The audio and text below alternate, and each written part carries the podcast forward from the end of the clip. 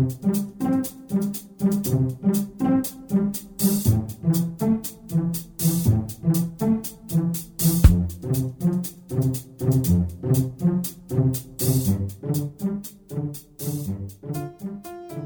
Здравствуйте, уважаемые слушатели Единой молитвы за мир. Сегодня 11 сентября, и ровно 15 лет тому назад случилось событие, которое потрясло весь мир теракты в США, которые унесли жизни тысяч людей. По официальной версии, ответственность за эти атаки была возложена на террористическую организацию Аль-Каида. Утром того дня четыре группы террористов, имеющих отношение к Аль-Каиде общим количеством 19 человек, захватили четыре рейсовых пассажирских авиалайнера. Захватчики направили два из этих самолетов в башни Всемирного торгового центра. Третий самолет был направлен на здание Пентагона, расположенное недалеко от столицы США Вашингтона. Помимо 19 террористов, в результате атак погибло около 3000 человек. Но, как мы знаем, официальные версии выдвигают те, кому выгодно сложить определенное мнение в народе. Эта версия подвергается критике со стороны огромного количества журналистов, ученых и свидетелей трагедий. Например, режиссер ленты «Фаренгейт 9.11» Майкл Мур спрашивает, как мог главный террорист Усама бен Ладен, который в то время нуждался в регулярной поддержке работы почек и не был способен передвигаться на большие расстояния, в течение двух лет контролировать деятельность почти 20 террористов, проживавших в США. В 2006 году больше 60 ученых, представителей академической мысли США, объединились в группу «Ученые за правду о событиях 11 сентября». Они считают, что причины, имена заказчиков и исполнителей этого страшнейшего преступления против человечества хранятся в тайне, а способствовала этому администрация США во главе с Джорджем Бушем. Имена специалистов, не согласных с официальной версией Белого дома, впечатляют. Это ведущие ученые в области истории, обороны, психологии, философии и прикладных наук. Проведенные исследования подтверждают их мнение о том, что здания в Нью-Йорке, скорее всего, были уничтожены управляемыми взрывами, а версия властей об атаке Пентагона не выдерживает никакой критики. Ученые убеждены, правительство не только допустило теракт 11 сентября, но и по всей вероятности инсценировало их в политических целях.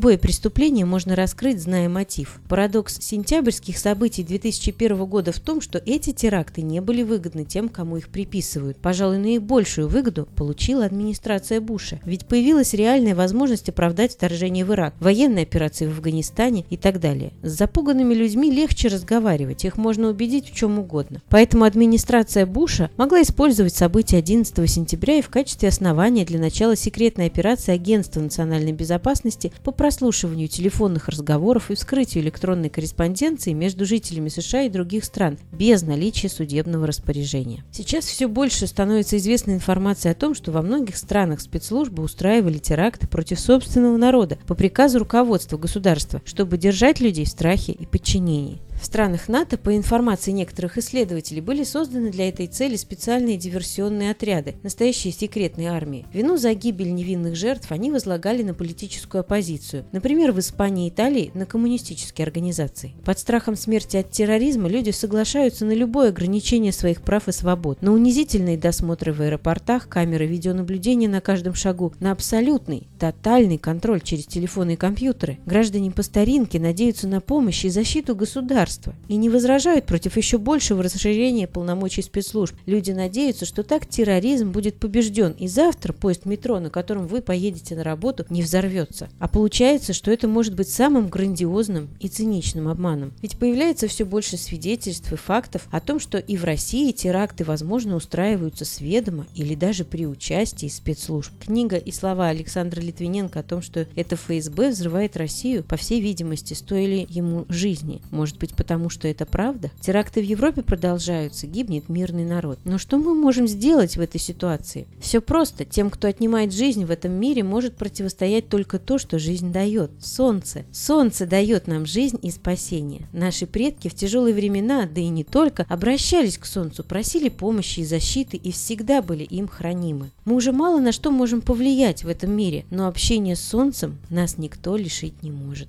И сейчас мне бы хотелось предоставить слово нашему идейному вдохновителю, исследователю, психологу, автору легендарных циклов документальных фильмов «Сквозь апокалипсис» и «Обманутая Россия» Светлане Ладе Русь. Уважаемые граждане России, сегодня серьезная дата – годовщина взрыва башен-близнецов. Об этом говорят, но никогда не обращают внимания на главного. Независимые эксперты сделали вывод, что это подрыв башен изнутри, что самолеты не могли взорвать и уронить эти башни. То есть это теракт, подготовленный изнутри. Мы знаем, что есть армия Гладио, секретное подразделение НАТО, которое убивает собственный народ терактами, чтобы закрепить власть власти. После этих терактов принимаются ужесточающие законы, именно ужесточающие гражданские свободы, контроль за ними у простых граждан. Поэтому давайте говорить об этом. Есть и фильмы, которые говорят, что только изнутри, только взрывчаткой, заложенной внутри зданий, могли быть достигнуты такие обрушения. Что ни один пилот без автомата не может навестись на здание так скрупулезно точно. Очень много данных о том, что именно войска Гладио, именно войска НАТО, именно правительственная рука взорвала эти здания. Столько же информации и по терактам внутри России. Когда наконец мы поймем, что очень важно все эти проблемы вскрыть, и только тогда мы можем рассчитывать на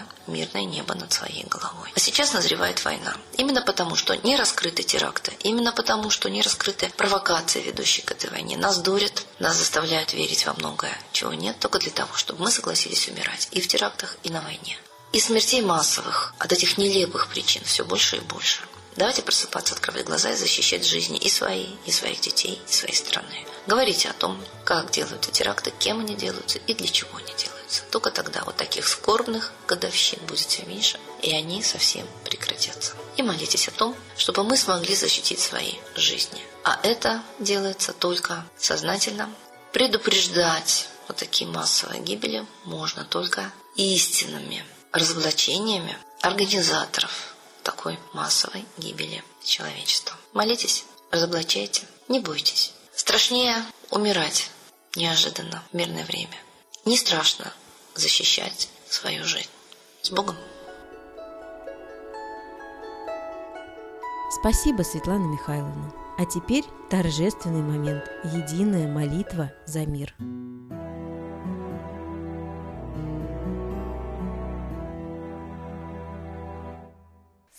Солнце, Митра, Ра, Майтрея, Над землей погибель реет, О России молим мы, Чтоб избавились от тьмы. Снова выборов обман, На страну навел дурман. Помоги убрать нечистых, Заговорщиков речистых, Добрых, смелых нам собрать, Помоги в святую рать, Дай правителя народу, чтоб с ним вышли на свободу. Вся Россия смотрит в небо, духа просит, а не хлеба. Войск небесных легион, ждем, чтоб воссиял закон. Солнце, дай планете мир, сатаны закончи пир, выбор ложный отмени, лица власти замени. Дай правителя народу, что в стране он дал свободу. Возродить хочу я Русь, за судьбу страны возьмусь. Спасибо всем, кто обращался к Солнцу сегодня вместе с нами. Напоминаем, что помимо наших трансляций, мы каждый день на восходе и закате обращаемся к Солнцу, так как это самое сильное время суток. Не нужно сразу просить для себя. Сначала мы просим помощи миру, просим мира во всем мире. Просим разрушить замысел Третьей мировой войны, чтобы не было нищеты и голода. Потом просим помощи России, просим морального и духовного правителя для нашей страны. И после этого просим лечь на себе одну самую важную для вас просьбу. Мы ждем вас на следующей трансляции. До свидания.